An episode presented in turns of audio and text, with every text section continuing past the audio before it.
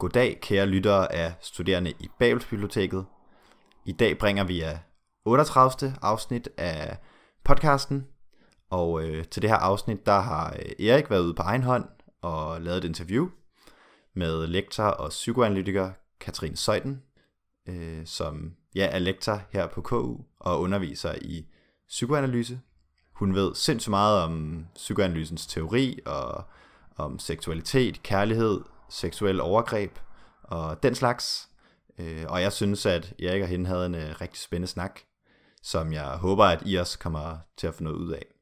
Så her bringer jeg Erik og Katrine.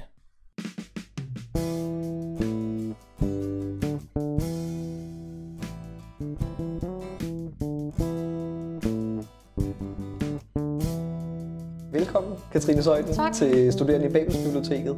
Det var dejligt, du ville stille op. Ja, tak for invitationen. Ja, det var så lidt. Jeg har været til forelæsning med dig her, ja. Så har allerede lyttet lidt til dig øh, på forhånd, men øh, har glædet mig til at snakke med dig. Og øh, du er lektor på psykologi mm. og psykoanalytiker, ja. og øh, er kommet for at fortælle omkring dit arbejde som psykoanalytiker, og hvad det indebærer at være psykoanalytiker, og også lidt bredt om psykoanalysen, så mm. det glæder jeg mig rigtig meget til at høre om. Ja. Og øh, først vil jeg spørge dig, så du er ekstern, nej, lektor ja. på psykologi her, ja. og underviser i psykoanalyse, mm. så øh, hvad er det primært, du arbejder med? Ja. Øh. Jamen, jeg er lektor i klinisk psykologi, så øh, jeg har jo, som du jo ved, en masse forelæsninger og mm. forskellige seminarhold og bachelorhold og speciale klynger øh, og et valgfag. Og så forsker jeg i, i seksualitet, seksuelle traumer og seksuelle overgreb øhm, mm. og børns seksualitet, som ligesom har været omdrejningspunktet i min forskning lige siden jeg skrev speciale, mm. øhm, og som jeg stadig øh, beskæftiger mig med. Jeg startede med at læse psykologi, øh, fordi at jeg oprindeligt læste på R U G, på Humbas, fordi jeg ikke rigtig vidste, hvad jeg skulle læse, og var, kunne godt lide humaniora, og øhm, så kunne jeg ligesom undgå at tage stilling til, hvad mm. jeg skulle være, når jeg blev voksen, så at sige. Og så var jeg den første generation, der ovenpå den humanistiske basisuddannelse kunne vælge psykologi. Mm. Øh, den første generation, der havde den mulighed ude på R U G. Øhm, så det læste jeg halvandet år, og blev virkelig optaget af det, og øh, fandt ud af, at jeg gerne ville være psykolog. Mm. Og det tog så to et år, hvor jeg holdt orlov, øhm, og hvor jeg brugte energi på at overbevise K U om, at jeg kunne starte på psykologi og også få noget mm. overført. Øhm, og jeg fik faktisk ja, to et halvt ud af de tre et halvt år overført, hvilket er ret, tror jeg, unikt i dag. Men jeg tror, det var så nyt, at der kom nogen fra R U C og gerne ville læse psykologi på K U, at de... Mm. De var large, øhm, og så skulle jeg så tage statistik, kognition og indlæring, human biologi og test på et halvt år. Mm. Og det var ikke ligefrem min yndlingsfag. Det var ret udfordrende, men jeg klarede dem. Og jeg kom fra R U G og var meget begejstret for socialkonstruktionismen og mm. meget optaget af hele diskussionen om børn og falske erindringer, som var kommet til Danmark i starten af halvfemserne, efter den havde været i gang fra slutningen af firserne i U S A. En meget sådan polariseret og til tider giftig diskussion mellem på den ene side sådan akademiske mm. psykologer inden for det mere kognitive og vidnefeltet, øh, som, som sagde, at selvfølgelig kan man påvirke børn til at have falske erindringer, hvis man stiller ledende spørgsmål og gentager dem mm. nok gange, og selvfølgelig kan man det. Ja. Og så på den anden side kliniske psykologer, der havde stor erfaring med at have børn i terapi, som sagde, at de altid kunne mærke, om et barn talte sandt eller ej, og selvfølgelig kan man ikke det. Mm. Men man kan sige, at begge yderligheder er unuancerede, og jeg blev sådan optaget af, hvad er barnets præmisser overhovedet for at forstå voksens seksualitet? Mm. Og, det, og det blev så, kan man sige... Det felt, jeg kom til at beskæftige mig med, det blev tegnet der. Og så havde jeg tilfældigvis en forelæsning med Judy Gammelgaard, som jo også er psykoanalytiker, nu hun er gået på pension fra instituttet for et par år siden. Men hun holdt en forelæsning om psykisk realitet, som på en eller anden måde er et kompromis mellem en tro på, at realiteten altid kan afdækkes, som den er i sig selv, mm. eller at, at realiteten altid er ren konstruktion. Ja. Fordi psykisk realitet, som er et psykoanalytisk begreb, som kommer først og fremmest fra Freud, beskæftiger sig med øh, det faktum, vil jeg tillade mig at sige, at, at vi hele tiden overvældes med for meget information, øh, og at vores psykiske apparat øh, ikke er i stand til at tage det hele ind, men må sortere i det, og også mm. på en eller anden måde prøve at skabe en sammenhæng i det. At psyken på den måde er dynamisk, både i forhold til sin omverden, mm. men også i forhold til sig selv, fordi psykoanalysen opererer med et begreb om det ubevidste. Altså, at der er en del af vores psykiske struktur, vi ikke har direkte adgang til at forstå, og som ikke giver mening i sig selv. Fordi at det ubevidste består af alt det, vi har oplevet, før vi forstod betydningen af det. Mm. At sproget og meningsdannelsen altid kommer med tilbagevirkende kraft eller naktrækkelighed. Og, yeah. og på den måde blev psykoanalysen som en måde at forstå det her felt omkring børn og seksuelle overgreb. Altså, hvad betyder det at være udsat for noget, du ikke forstår på begivenhedens tidspunkt, og hvordan vil psyken altid være dynamisk konstruerende i sit forsøg på at forstå. Men mm. også hvorfor er det ikke bare ren konstruktion, fordi barnet har jo en krop. Ja, ja. Der er noget, der rammer barnet, og som barnet mærker, og mærker ud fra sin egen, det man vil som psykoanalytiker sige, sin egen psykoseksuelle modenhed, mm. altså. Så barnet øh, vil også give det, de oplevelser betydning ud fra det sted, barnet er i sin, sin kropslige udvikling ja. og sin forståelse af det kropslige. Og ja. det er derfor, at man tit ser, at, at det er i puberteten, at, at, at ofre for seksuelle overgreb begynder at forstå med tilbagevirkende kraft, hvad mm. det var, de, de har været udsat for, fordi at de begynder at forstå deres krop på en anden måde. Ja. Så ja, det dynamiske ligger i spændet mellem det, der er registreret materielt, og mm. den bearbejdning, der kommer bagefter. Øhm, Men også kroppen. Altså, så det er jo også kroppen, der registrerer materielt, ja. kan man sige. Ja, ja. Ikke? Jeg tænker sådan, øhm. de psykiske kvantiters niveau ja. versus de ja, psykiske ja. kvaliteters niveau. Ikke? For, der sker sådan en oversættelse. Ja. Øh, ja. For at citere Simo Køppe. Ja, ja jamen det, øh, men det, det er fuldstændig rigtigt. Ret fed tekst, synes jeg. Ja. Øhm, også det der med, at vi indfanger så mange ting, men på kvantiteternes niveau, mm. der kan vi ikke, altså der er ikke så meget sammenhæng. Der er det kaotisk og store mm. følelser osv., og så bliver mm. det oversat til nogle kvaliteter. Ja, øh. det er rigtigt.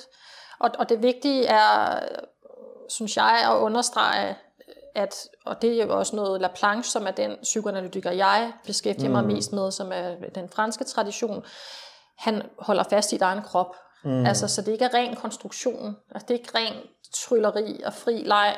Ja. Der er noget, der er der, som, som trænger sig på gennem symptomer, gennem fejlhandlinger, gennem drømme, øh, gennem vores dagdrømmeri øh, og vores natlige drømme, som, som vi bliver nødt til at tage alvorligt. Mm. Men det giver ikke mening i sig selv. Ja. Så vi kommer ikke udenom at skulle være med øh, deltagere i en eller anden form for analytisk proces, der er medskaber af en sammenhæng, der ja. giver mere betydning end den, klienten kommer med. Mm. Ja, men før vi går til den franske, fordi det tænker det vil jeg rigtig gerne vinde, ja. så tænker jeg, om du måske kunne give sådan en overblik over, hvad har psykoanalysen betydet for psykologien, ja. øh, som den ser ud i dag? Ja, altså det er jo det rigtigste. Altså, stort spørgsmål. Altså det er jo Freud, der opfinder talekuren, altså ja. psykoterapi som samtalekur, øhm, fordi han jo opdager, at han kommer til kort som læge, øh, når han undersøger de her kvinder, som har alle mulige kropslige symptomer, som ikke giver mening i sig selv, og så begynder han jo at tale med dem, mm. øh, og, og snakke med dem om, hvordan de selv opfatter deres lidelse. Og, og det bliver ligesom fundamentet for det, vi forstår som samtaleterapi i dag, mm. eller the talking cure, som man kalder det, ikke? At, yeah. at samtalen har en helbredende effekt i sig selv. Og det, og det var jo lidt af en revolution, kan man sige, at, at fra at Freud med sit øh, mere sådan rent naturligt, naturvidenskabelige, observerende, neutrale blik, opdager, at han bliver nødt til at træde ind i denne her relation, og også mm. lytte til, til sine klienters egen forståelser af, ja. af, af, af deres lidelser. Ikke? Ja. Øhm, så, så det har jo haft en fuldstændig revolutionerende betydning for psykologien, som vi kender den i dag. Øh, yeah. Ja, så faktisk, når stort set hver gang vi har samtaleterapi, så var det i høj grad Freud, ja. der har været banebrydende inden for det, ja. at det faktisk kunne noget i stedet for. Det må for, man sige.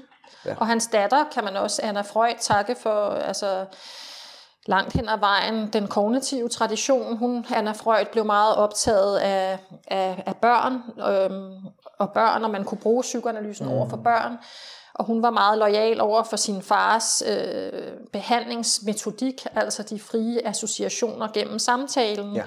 Så hun havde lidt ældre børn i terapi, i hvert fald børn, der kunne tale øh, på en meningsfuld måde, og, og af den vej blev hun meget optaget af jeget og børnenes realitetstestning, som jo kognitiv terapi handler rigtig meget om. Ikke? Mm. At, at, øhm, og hun havde blandt andet meget børn, øh, forældreløse børn efter anden verdenskrig terapi, som havde brug for at kunne orientere sig realistisk i en verden. Øhm, mm. Så det gav rigtig meget mening. Øh, og, og hun har lagt en, et stort sådan, grundlag for den kognitive tradition, også, som vi kender ja. I dag. Så på den måde er psykoanalysen meget historisk set, kan man sige, grundlæggende mm. for psykologien, i hvert fald sådan den mere terapeutiske, ikke? Jo. Og måske specielt på børneområdet. Altså nu tænker jeg, nu har vi også lige haft om tilknytningsteori, mm. det ved jeg, man også har på bacheloren. Ja, Bowlby, han var jo altså oprindelig psykoanalytiker, ikke? Præcis, ja. Så, og, øh... og Daniel Stern, som fænomenologien, mm. øh, han var også psykoanalytiker. Altså så, ja. Og der er Alan Shaw, som er neuroperson, også oprindelig psykoanalytiker, ikke? Så på den måde er der nogle spor af psykoanalysen i mange forskellige videnskabelige traditioner i dag, ikke? Jo, jo. Og psykoanalysen på en eller anden måde stiller sig altid lidt på kanten af det videnskabelige, ikke? Der er altid den her diskussion om, er det videnskab? Mm, ja. Er det ikke bare altså, ren skøn litteratur, ikke? Jo, jo. Og der, hvis man læser Freud, så opdager man, at han gennem hele sit virke havde en videnskabsteoretisk diskussion i gang hele tiden om, hvad er videnskabelighed, ikke? Jo, ja. øhm, og hvad er det observerende, mere neutrale blik, og hvad er det konstruerende. Og ja. Han åbenbarer alle sine tvivl, alle sine fejl, alle sine forskellige sådan, hypoteser øh, i sine tekster, ikke? Så ja. Det er på den måde en meget transparent videnskabelighed. Mm, ja. Også meget selvreflekterende virker ja. Det som om, ja. øhm, som psykoanalytiker. Det kan du måske fortælle lidt om, hvad det indebærer at være psykoanalytiker ja. I dag. Altså, det indebærer jo først og fremmest en meget lang uddannelse, øhm, og jeg var i lang tid i tvivl, om jeg skulle gå i gang med det, men jeg var sådan teoretisk og sådan videnskabeligt meget optaget af psykoanalysen. Det var, da jeg mødte psykoanalysen her på studiet, at jeg virkelig sådan tænkte, nå, det er det, jeg skal lave og beskæftige mig med. Og det var jo en, en stor oplevelse for mig, der havde været så meget i tvivl. Jeg havde også danset rigtig meget ballet, der skulle nu være balletdanser, og så mødte jeg sådan en tilgang, som som virkelig appellerede til noget mm. i mig. Øhm, lavede både jo speciale om det, og fik en guldmedalje for det af dronning ja. Margrethe, og jeg lavede P H D om det, og ja. øhm, postdoc om det, og, og så kunne jeg bare mærke, om der manglede ligesom noget, at, at skulle jeg ikke også være altså, kliniker, psykoanalytisk set. Øhm, og så, så gik jeg i gang med den uddannelse, som indebærer, at man først skal gå i mindst halvandet års psykoanalyse fire gange om ugen, hos en træningsanalytiker, altså en analytiker, der er godkendt til at uddanne analytikere. Ja. Øhm, og så kan man søge ind på den teoretiske uddannelse, hvor man går øh, i fire år en hel aften om ugen, og måske læser cirka hundrede sider til hver gang, så det er meget omfattende. Ja. Så skal man have to i analyse i forlængelse af en anden, der skal gå mindst øh, to år hver fire gange om ugen, som man skal have supervision på en gang om ugen. Ja. Og man skal skrive det hele ned, altså hele samtalen. Det tager jo også lang tid. Og så skal man gå i gruppesupervision, øh, både med en analytiker fra Danmark, men også en, der kommer fra udlandet, okay. øh, og superviserer, sådan, hvor man skiftes til at fremlægge. Og så skal man endelig Øh, fremlægge sit kliniske materiale, når man har ligesom levet op til alle de her objektive kriterier over for et uddannelsesudvalg, som vil starte, starte til lidt et slags studienævn. Mm. Øhm, og, og så skal man fremlægge en teoretisk opgave. Okay. Og så kan man kalde sig selv psykoanalytiker, hvis ja. Alt går vel. Så et stort arbejde. Det er et stort og meget tidskrævende mm. arbejde, som for mig jeg kun ligesom kunne gå ind i ved at sige, nu starter jeg i hvert fald med at gå i analyse, mm. og så ser ja. Vi, om jeg tager det næste skridt. Ja. Men, men det har virkelig sådan været ja, afgørende for, for mit liv, både sådan rent personligt, men også ja. Som forsker og som kliniker, øh, og have taget den uddannelse. Den, ja, den gav meget god mening for mig i ja. Hvert fald. Jeg tænker også som, øh, nu vi havde jo en tekst her omkring Øh, det metodiske, og hvordan er det idealet for psykologien, at man netop både er forsker, men også praktiker, mm. sådan så der ikke kommer for stort spænd mellem de ja. Ting. Der virker det som om, at psykoanalysen netop også har meget fokus på det kliniske. Jamen det er rigtigt. Øhm... Det er jo altså den helt klassiske psykoanalytiske empiri. Ja. Det er jo det, der foregår i det analytiske rum. Øhm, og, og den empiri bliver jo så indhentet af klinikerne. Ikke? Mm. Og det er også det, man tit kan blive kritiseret for, hvis man for eksempel søger fondsmidler, at hvordan kan du være en neutral observatør af din empiri, hvis det er dig selv, der sidder mm. og indhenter den. Ikke? Ja. Og det, kan man, det er jo en super interessant videnskabsteoretisk diskussion. Hvordan kan du overhovedet være observatør ved ikke at være ja. den, der altså, så der er så mange sådan spændende, relevante diskussioner i det. Ikke? Jo. Øhm, og der er det vigtigt jo hele tiden at at beskrive, og det er det, Freud jo var mester til, beskrive, hvad der foregår, også selvom det ikke giver mening. Mm, Fordi det ja. gør det jo ikke altid. Nej. Og der, der mener jeg, at vi har en tendens i dag, rent forskningsmæssigt, til, at vi fremlægger det, der giver mening. Mm, ja. Fordi vi har så meget brug for, øhm, at, at der er fremdrift i det, vi laver, og, ja. og det bliver støttet. Ikke? Så, så, så man ser for sjældent publikationer, der handler om alle de fejl, eller ting, der gik galt, eller ja. det, som blev skrinlagt, fordi det var ikke sådan det hang sammen. Ja. Og det tror jeg, og, og det, det psykoanalysen er jo meget optaget af, det der ikke i sig selv giver mening umiddelbart. Ikke? Ja. Alle hullerne, pauserne, ja, det irrationelle, ikke? Det mm. som insisterer øh, uden at, at, at det giver mening i sig selv. Ja. Ja, også det videnskabsteoretiske i det her med, at, at så kan man sige, det er støj, men måske ja, er støjen støj. udtryk for noget, som ja. der faktisk er et rigtigt fænomen nedenunder, og ikke bare tilfældigt. Ja. Øhm. Det er et rigtig godt ord, støj, eller Laplanche kalder det scramble, mm. at der er altid noget støj på linjen, ja, og kan ja. vide, hvad den støj handler om, ja, ikke? Ja. Og hvordan kan vi på en eller anden måde ikke afdække betydningen, men nogle gange er det mere præcist at sige fremkalde den. Ikke? Mm. At der, der, vi skal være medskaber af en, en sammenhæng, der gør, at vores patienter, klienter får et friere liv, både i det indre mm. og i det ydre. Ja. Men så øh, Laplanche har du talt mm. lidt om, og den franske del af psykoanalysen. Hvad er det så, den, øh, den har gjort for dig? Jamen han... Øh, han er meget optaget af at fastholde psykoanalysens blik på det seksuelle. Og da Freud havde jo den her forførelsesteori helt i begyndelsen af sin udvikling af den psykoanalytiske teori, der handlede om, at alle de her kvinder med hysteriske symptomer var blevet forført som børn, altså havde været udsat for seksuel overgreb. Men så fandt han ud af, at så enkelt var det ikke, at nogle af de her kvinder havde konstrueret falske erindringer for at undgå den skyld og skam, som erindringer om lystfuld seksualitet i barndommen vagte på den tid. Det han, så han droppede sin forførelsesteori, hvilket han er blevet meget skældt ud for, fordi så svigtede han alle de kvinder, der rent faktisk var blevet udsat for overgreb. Men hvis man læser ham, så nævner han mange gange i sit værk, øh, at, at børn blev udsat for overgreb, og meget mere, end vi nogensinde vil kunne afdække. Mm. Netop fordi, at psyken er dynamisk. Ja. Øhm, så det er en empiri, der er svært tilgængelig som sådan. Forsvar måske, tænker jeg, ja, imod de her. Ja, netop. Ja. Øhm, men så droppede Freud sin forførelsesteori, og derved også sin interesse sådan på, for hvordan den ydre virkelighed helt specifikt påvirker os. Mm. Og blev mere optaget af den ydre virkelighed som noget generelt, og så blev han interesseret i den indre verden, og begyndte at være meget optaget af det intrapsykiske. Ja.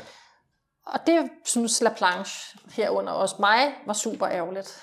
Mm. Øhm, og øh, Laplanche, han genlæser sig Freud og fastholder ham i den her forførelsesteori, men omskriver den ved at sige, det er ikke et spørgsmål, om vi enten bliver forført eller udsat for overgreb eller ej, det er et, men alle børn bliver forført. Mm. Altså at relationen mellem barn og voksne er asymmetrisk, og den voksne forfører barnet ind i virkeligheden. Altså ved at, at tage sig af sit barn, og hele tiden give barnets oplevelse af sig selv og relationen og verden betydning. Ja. Øhm, så, så Laplanche udvider ligesom for, for, Freuds forførelsesteori til at være en mere generaliseret forførelsesteori. Mm. Og det, det gav så god mening for mig i forhold til hele det her felt omkring seksuel overgreb, hvor jeg jo hele tiden kunne se og læse mig til, at meget få sager bliver afklaret, og det giver jo god mening i forhold til det her med, hvor, hvor svært det er at afhøre et barn, mm. øhm, om noget barnet ikke forstår, hvad er overhovedet. Ja. Øhm, og at, at hele diskussionen om seksuel overgreb blev meget sådan en sort-hvid diskussion om, er det sket eller er det ikke sket. Mm. Og Laplanches teori, synes jeg på en eller anden måde, kan åbne op for en mere nuanceret diskussion om, jamen alle børn er øh, per definition født ind i en asymmetrisk relation. Mm. Men hvordan forvalter den voksne den her asymmetri? Er det yeah. på en måde, der giver rum til barnets egen udviklingsmæssige proces og præmisser for at forstå mm. relationen, eller er det på den voksnes betingelser hele tiden? Ja, okay. Ja. Øhm, så, og Laplanche siger, at alle børn forføres ind i verden, og han kalder forførelsen et humaniserende eller sådan menneskeliggørende traume, mm. at vi forføres ind i en verden, vi per definition ikke forstår betydningen af. Ja. Øhm, men hvis den voksne giver barnet plads til at være medskaber af den her betydning, så kan barnet gradvist tilegne sig realiteten i sit eget tempo. Mm. Ikke?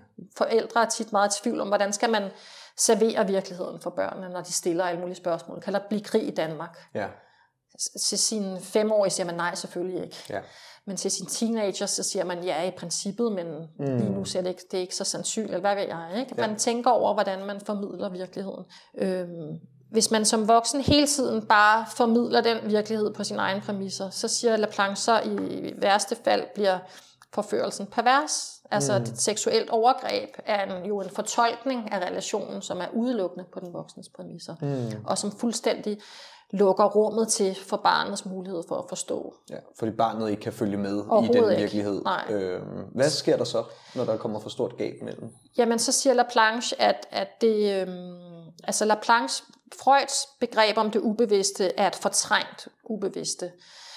Øhm, så det er et ubevidste, som består af oplevelser, vi så har fortrængt. Hos mm. Laplanche, så supplerer han det ubevidste med noget, der er endnu ikke fortrængt. Han kalder det the unconscious enclave. Vi kan også kalde det the unpast, mm. eller the actual unconscious. Det er altså oplevelser, som venter med at blive forsøgt oversat eller fortrængt. Så, så det er...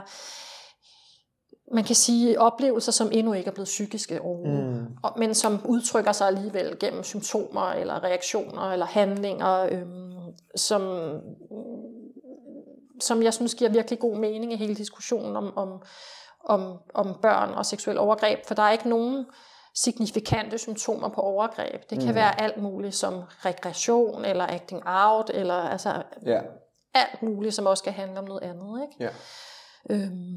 Så det her med, at der er noget, der endnu ikke er blevet forstået, endnu ikke er blevet nærmest psykisk struktur, mm. men som alligevel er der og venter ja. på at blive forstået. Det, det, det var ligesom en aha-oplevelse i forhold til de her sager, at, ja. at Laplanche, han, han kunne beskrive det her sådan et, et kontinuum af forførelse. Mm.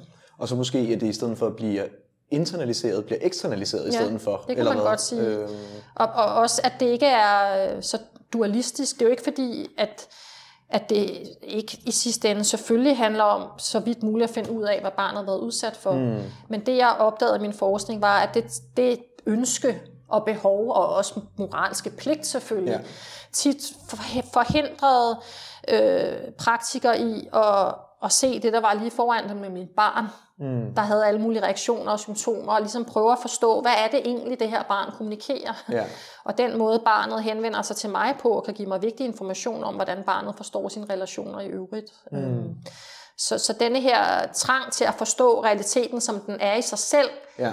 kan tit gøre os blinde for en masse meget relevante informationer, ja. der, der bare ikke udtrykker sig på en særlig struktureret sammenhæng. Ja, så derfor står for eksempel meget lange afhøringer, som der ikke er på børnenes præmisser, eller ja. forskellige ting, som man mm. jo gør af etiske årsager, fordi man vil finde ud af, om der faktisk kan ske noget. Mm. Jamen det kan faktisk være kontraproduktivt. Det kan det. Og, ja. og jeg underviser jo også, apropos afhøringer af børn, det er politi, øh, folk, der går på specialuddannelse for at blive mm. børneafhørere.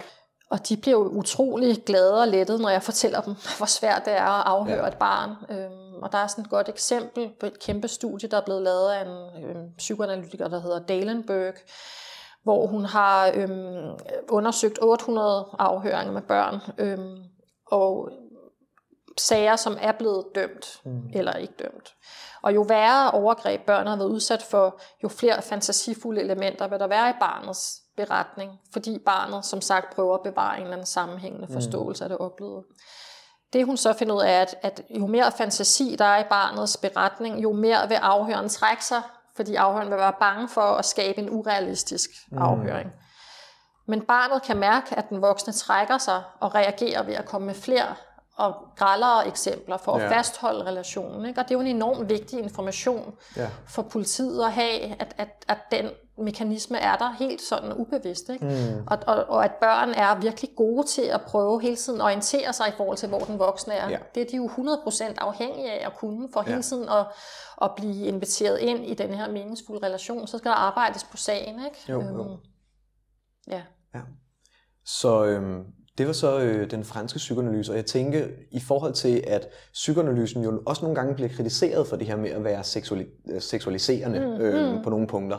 Og øh, nu har vi snakket lidt om forførelsesteorien, som der jo også kan lyde på en eller anden måde provokerende, hvis ikke mm. man... Øh, Man oversætter den. Ja, præcis. Mm. Oversætter den korrekt, og øh, måske også noget som seksualitet, som du har sagt er et meget bredt øh, mm. begreb, og sådan, øh, hvad hedder det... Øh, Jeg kan du forklare lidt omkring det psykoanalytiske begrebsapparat, og hvordan man skal forstå det? Og... Mm, ja, altså man kan sige, at Freud supplerer ligesom overlevelsen eller den realitetsorienterede udvikling øh, med det psykoseksuelle, fordi han opdager, at det lille barn suger mælk ud af brystet for at blive mæt, men han opdager så, at barnet bliver ved med at sutte. Så mm. tænker han, der må være noget lystfuldt. Altså alt er ikke realitetsorienteret. Der må være noget lystfuldt i denne her aktivitet i sig selv. Øhm, og han siger, at barnet må være i stand til at forestille sig objektet, også når det er fraværende. Mm. Og, og at, at, at psykens afsæt ligesom tager form i og med, at vi som mennesker kan forestille os ting,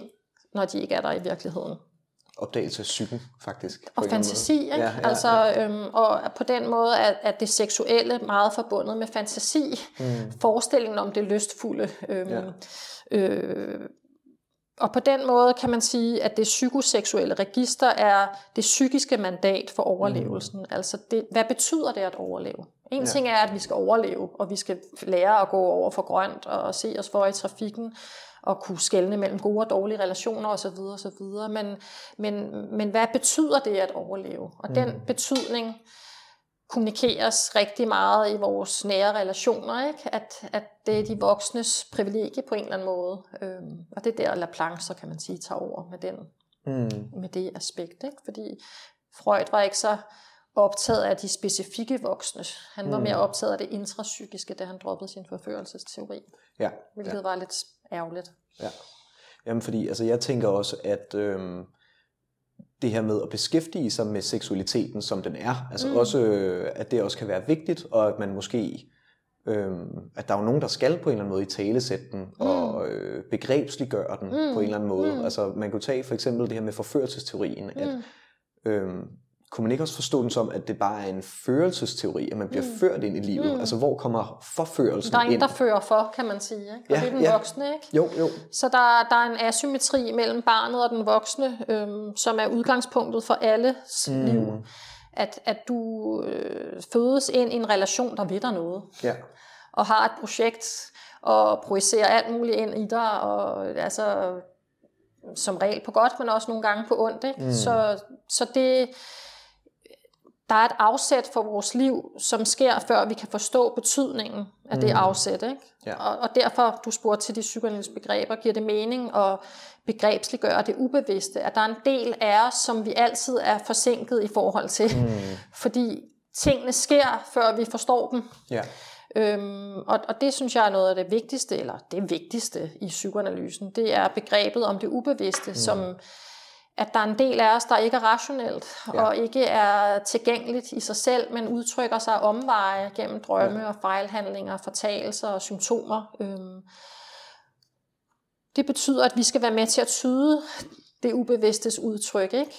Mm. Øhm, og, og hvordan gør vi det, uden at blive omnipotente overfortolkere? Altså, hvordan bevarer vi ja. en ydmyghed over for det, der ikke giver mening i sig selv? Ja. Og det jo kræver en enorm... lydhørhed over for klienten. Og tit bliver psykoanalysen lidt karikeret som en alvidende patriark, der sidder på en tronstol bag en, mm. en briks. Øh, og, og det kan psykoanalysen helt sikkert også misbruges til, ligesom jeg vil mene, alle terapiformer kan i øvrigt. Mm. Alle ekspertroller og autoriteter kan misbruge deres øh, den position, ja. øh, de, de har, når nogen kommer og beder dem om hjælp. Men psykoanalysens, øh, synes jeg, force er den ikke-vidende position. At mm. jeg som udgangspunkt ikke ved, hvad du fejler, så at sige. Ja. Og at det skal vi finde ud af sammen.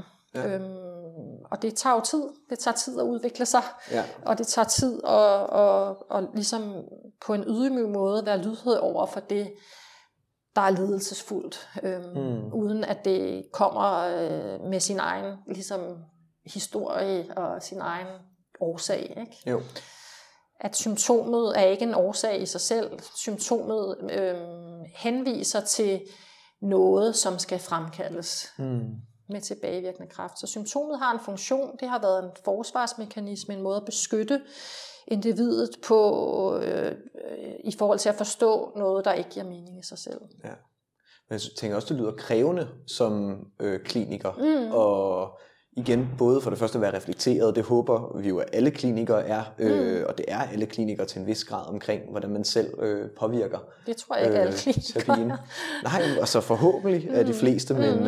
øh, altså i en eller anden grad. Men mm. det virker som om netop psykoanalysen er meget reflekterende omkring dens, altså terapeutens egen rolle ja. øh, for terapien. Ja. Og det tænker jeg også... Øh, det er jo en kæmpe ja. forskel, ikke? At, at det fylder så meget... Øh, Hvad, hvad bringer jeg selv med? Ja.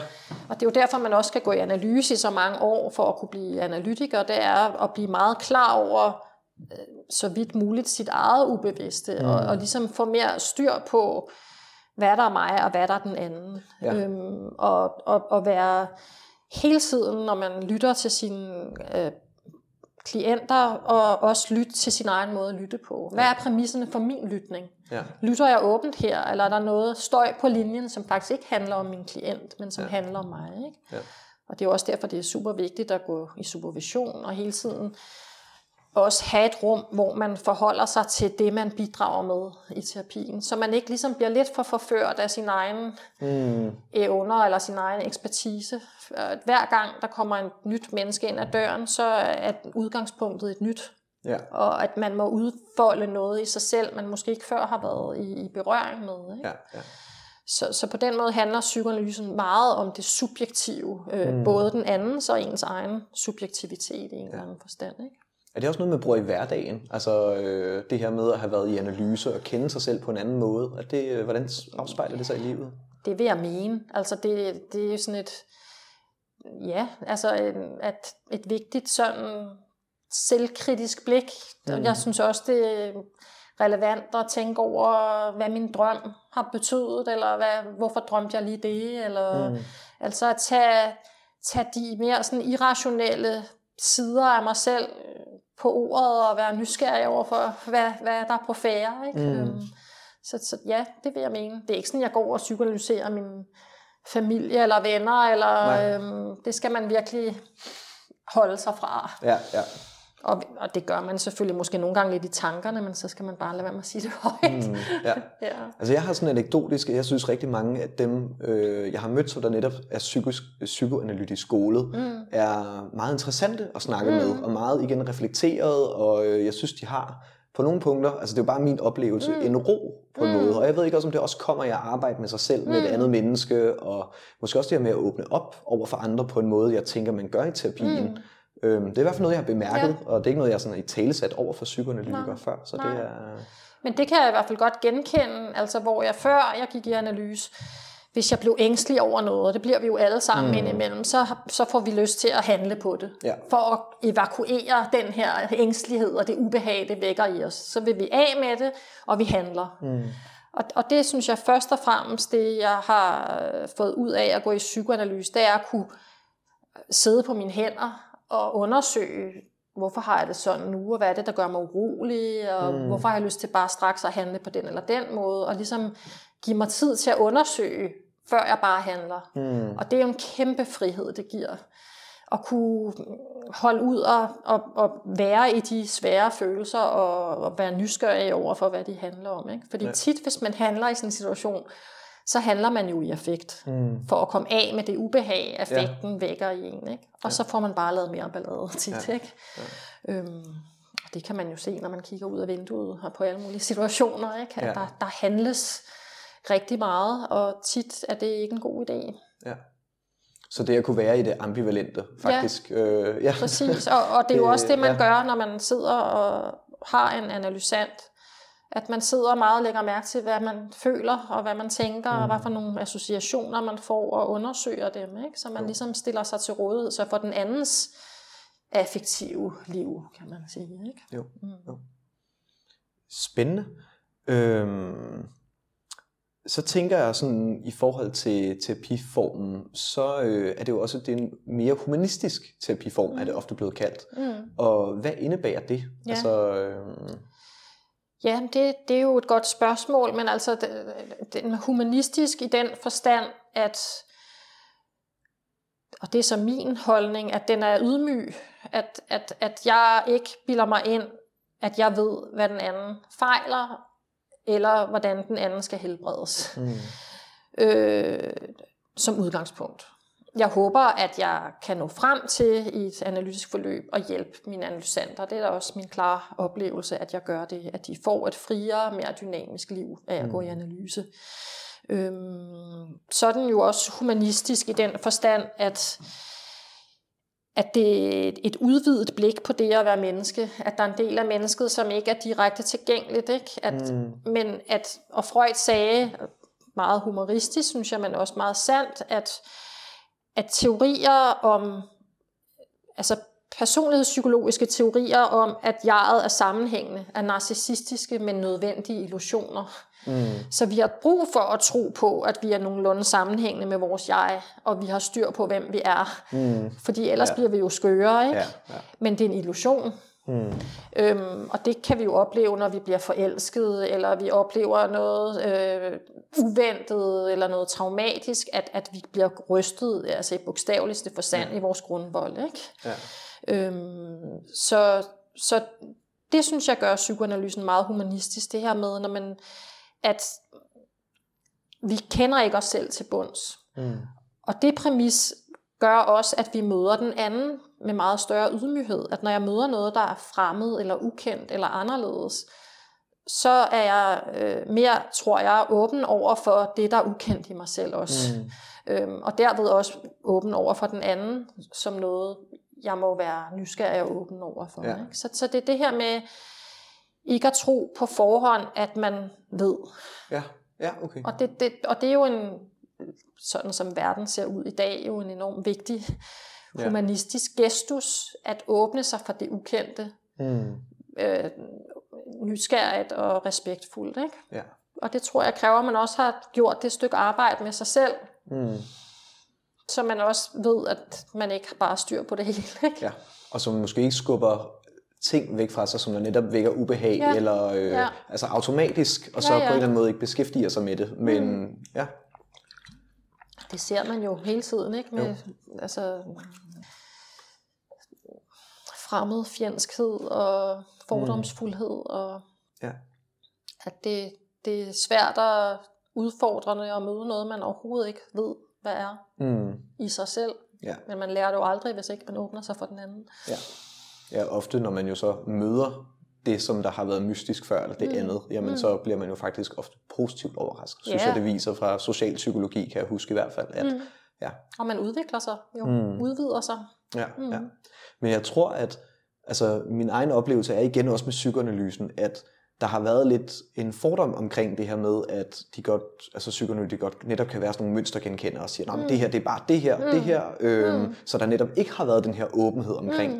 Mm. Men ja, igen, når jeg selv har læst Freud for eksempel, synes jeg, mm. at det virker som om, der er meget åbenhed omkring det. Ja, øh, men det er jo, altså, alle teorier øh, rummer jo øh, den mulighed, øh, at, at teorien bliver, altså selvforståelsen bliver større, end det yeah. teorien skal bruges til. Ikke? Jo, jo. Og det gør psykoanalysen jo også, så der er der helt givet psykoanalytikere, der Øh, har en mere omnipotent, selvsikker mm. tilgang til det at, at analysere. Ikke? Og der er for eksempel Melanie Kleins øhm, cases, kan man jo godt blive ret, synes jeg, chokeret over, hvor, hvor meget hun går til mikronerne, når hun analyserer barnets leg. Ja.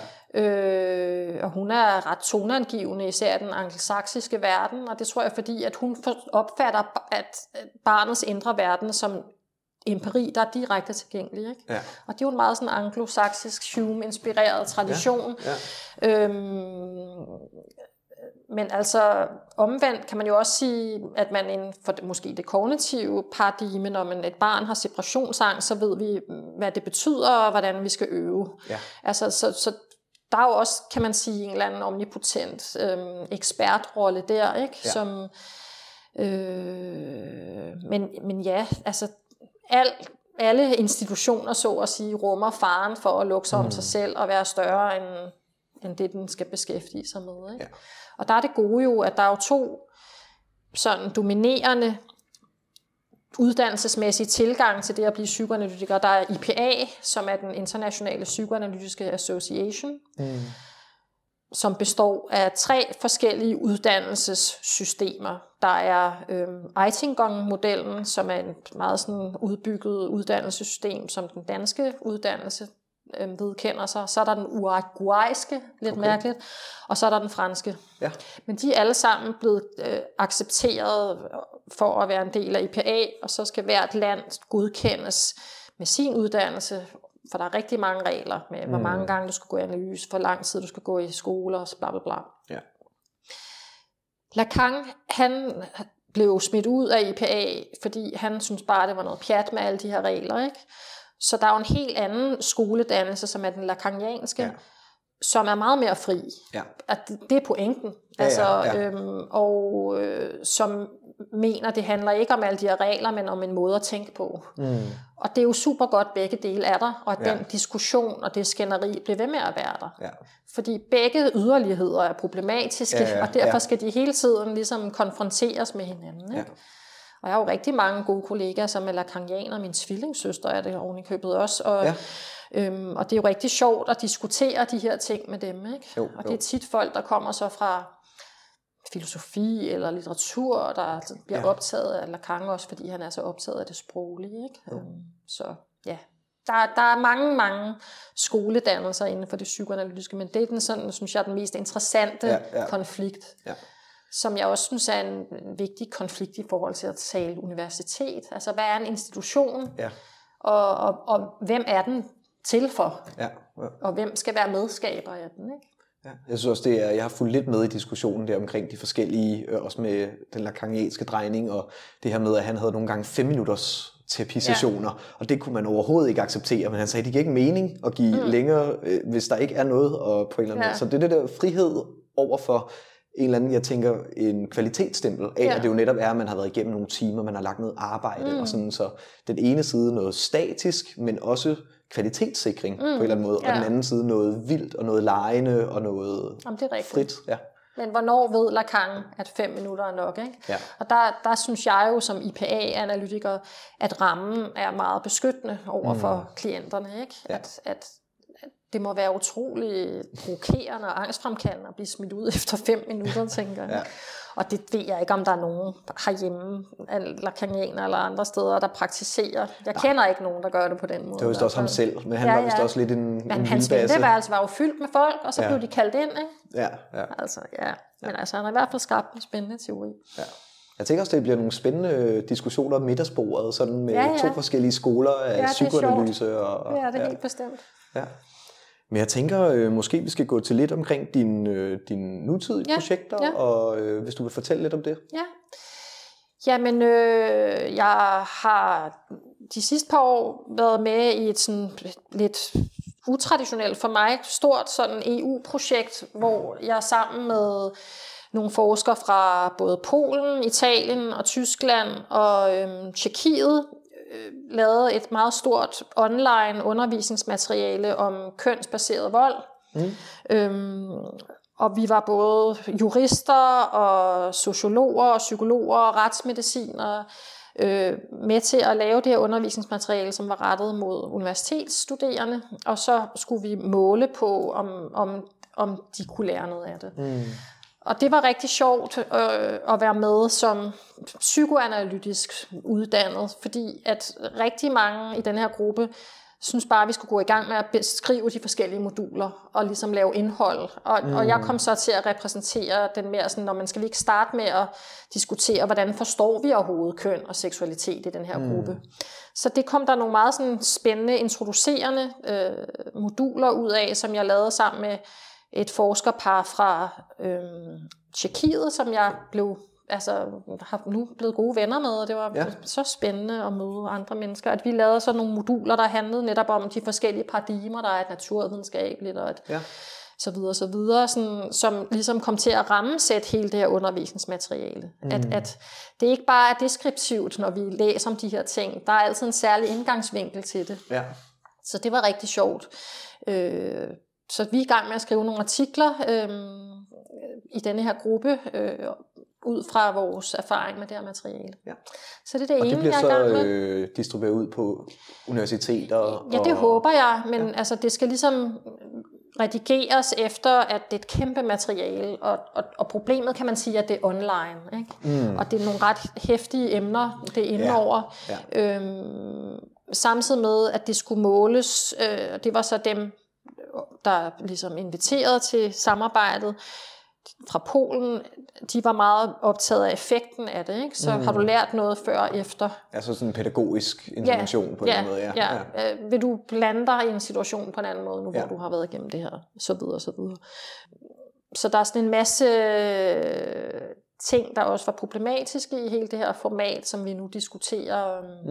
men, men, men også vil skrive nogle artikler om, fordi der er en masse læring i at have lavet det her materiale. Ja. Og så har jeg skrevet to kapitler til to forskellige antologier, der kommer her i foråret. Den mm. ene i, hedder Psyken i kroppen, som Simo Køppe blandt andet er ved at redigere. Øhm, der har jeg skrevet et kapitel, der hedder Når kroppen taler, som netop handler om et barn, jeg havde i terapi for nogle år tilbage, der havde mange sådan kropslige symptomer, og hvordan jeg arbejdede med det i et analytisk forløb med hende, mm. øhm, som også handler, jeg bruger også ødipusmyten i den sammenhæng, ja. og det er noget, jeg har arbejdet med i lang tid. Øh, så det glæder jeg mig til, og så kommer jeg, jeg har jeg skrevet et kapitel i en antologi, der udkommer her også, og antologien hedder Kærlighedens kartotek. Og der har jeg skrevet et kapitel, der handler om kærlighed og psykoanalyse, mm. og øhm, om, kærlighed, om psykoanalyse af en kærlighedskur, altså hvor jeg undersøger med en analysant, jeg stadig har i, i behandling, om man kan lære at elske sig selv og andre ved at gå i psykoanalyse. Mm. Og hvilken, øh, hvilken modstand der er i sådan en analyse. Ja. Så det går jeg og hygger mig med. Spændende. Ja. ja. Så øh, jeg tror umiddelbart, medmindre du har nogle ting, som... Øh du synes, der er vigtigt at sige her på faldrebet? Nej, det tror jeg. Jeg synes, vi har været meget vidt omkring. Ja, ja. lidt overordnet. Jeg synes, det har været super spændende ja, at høre lidt om psykoanalysen. Så vi, øh, det ved jeg ikke, det fik jeg ikke fortalt før podcastet her, men vi har jo faktisk gennemgået hele øh, kulturens byrde, Gustav mm. og jeg, okay. tidligere. Så øh, Sådan. Hvis, man vil, øh, hvis man vil have lidt psykoanalyse fra Freud selv, så kan ja. man jo gå til det også. Ja. Og ellers kan man følge dig på, jeg ved ikke, om du er... Øh, nogle forskellige steder. Nej. Nej, man kan slet ikke følge mig. Jeg Nej. gemmer mig. Ja, du gemmer dig lidt. ja, det, det var gør også, jeg. Øh, ja, ja. Det Men, gør jeg. Det, så må man komme til nogle forelæsninger på Københavns Universitet. Ja. Så det var super dejligt at snakke med dig. Velbekomme. Tak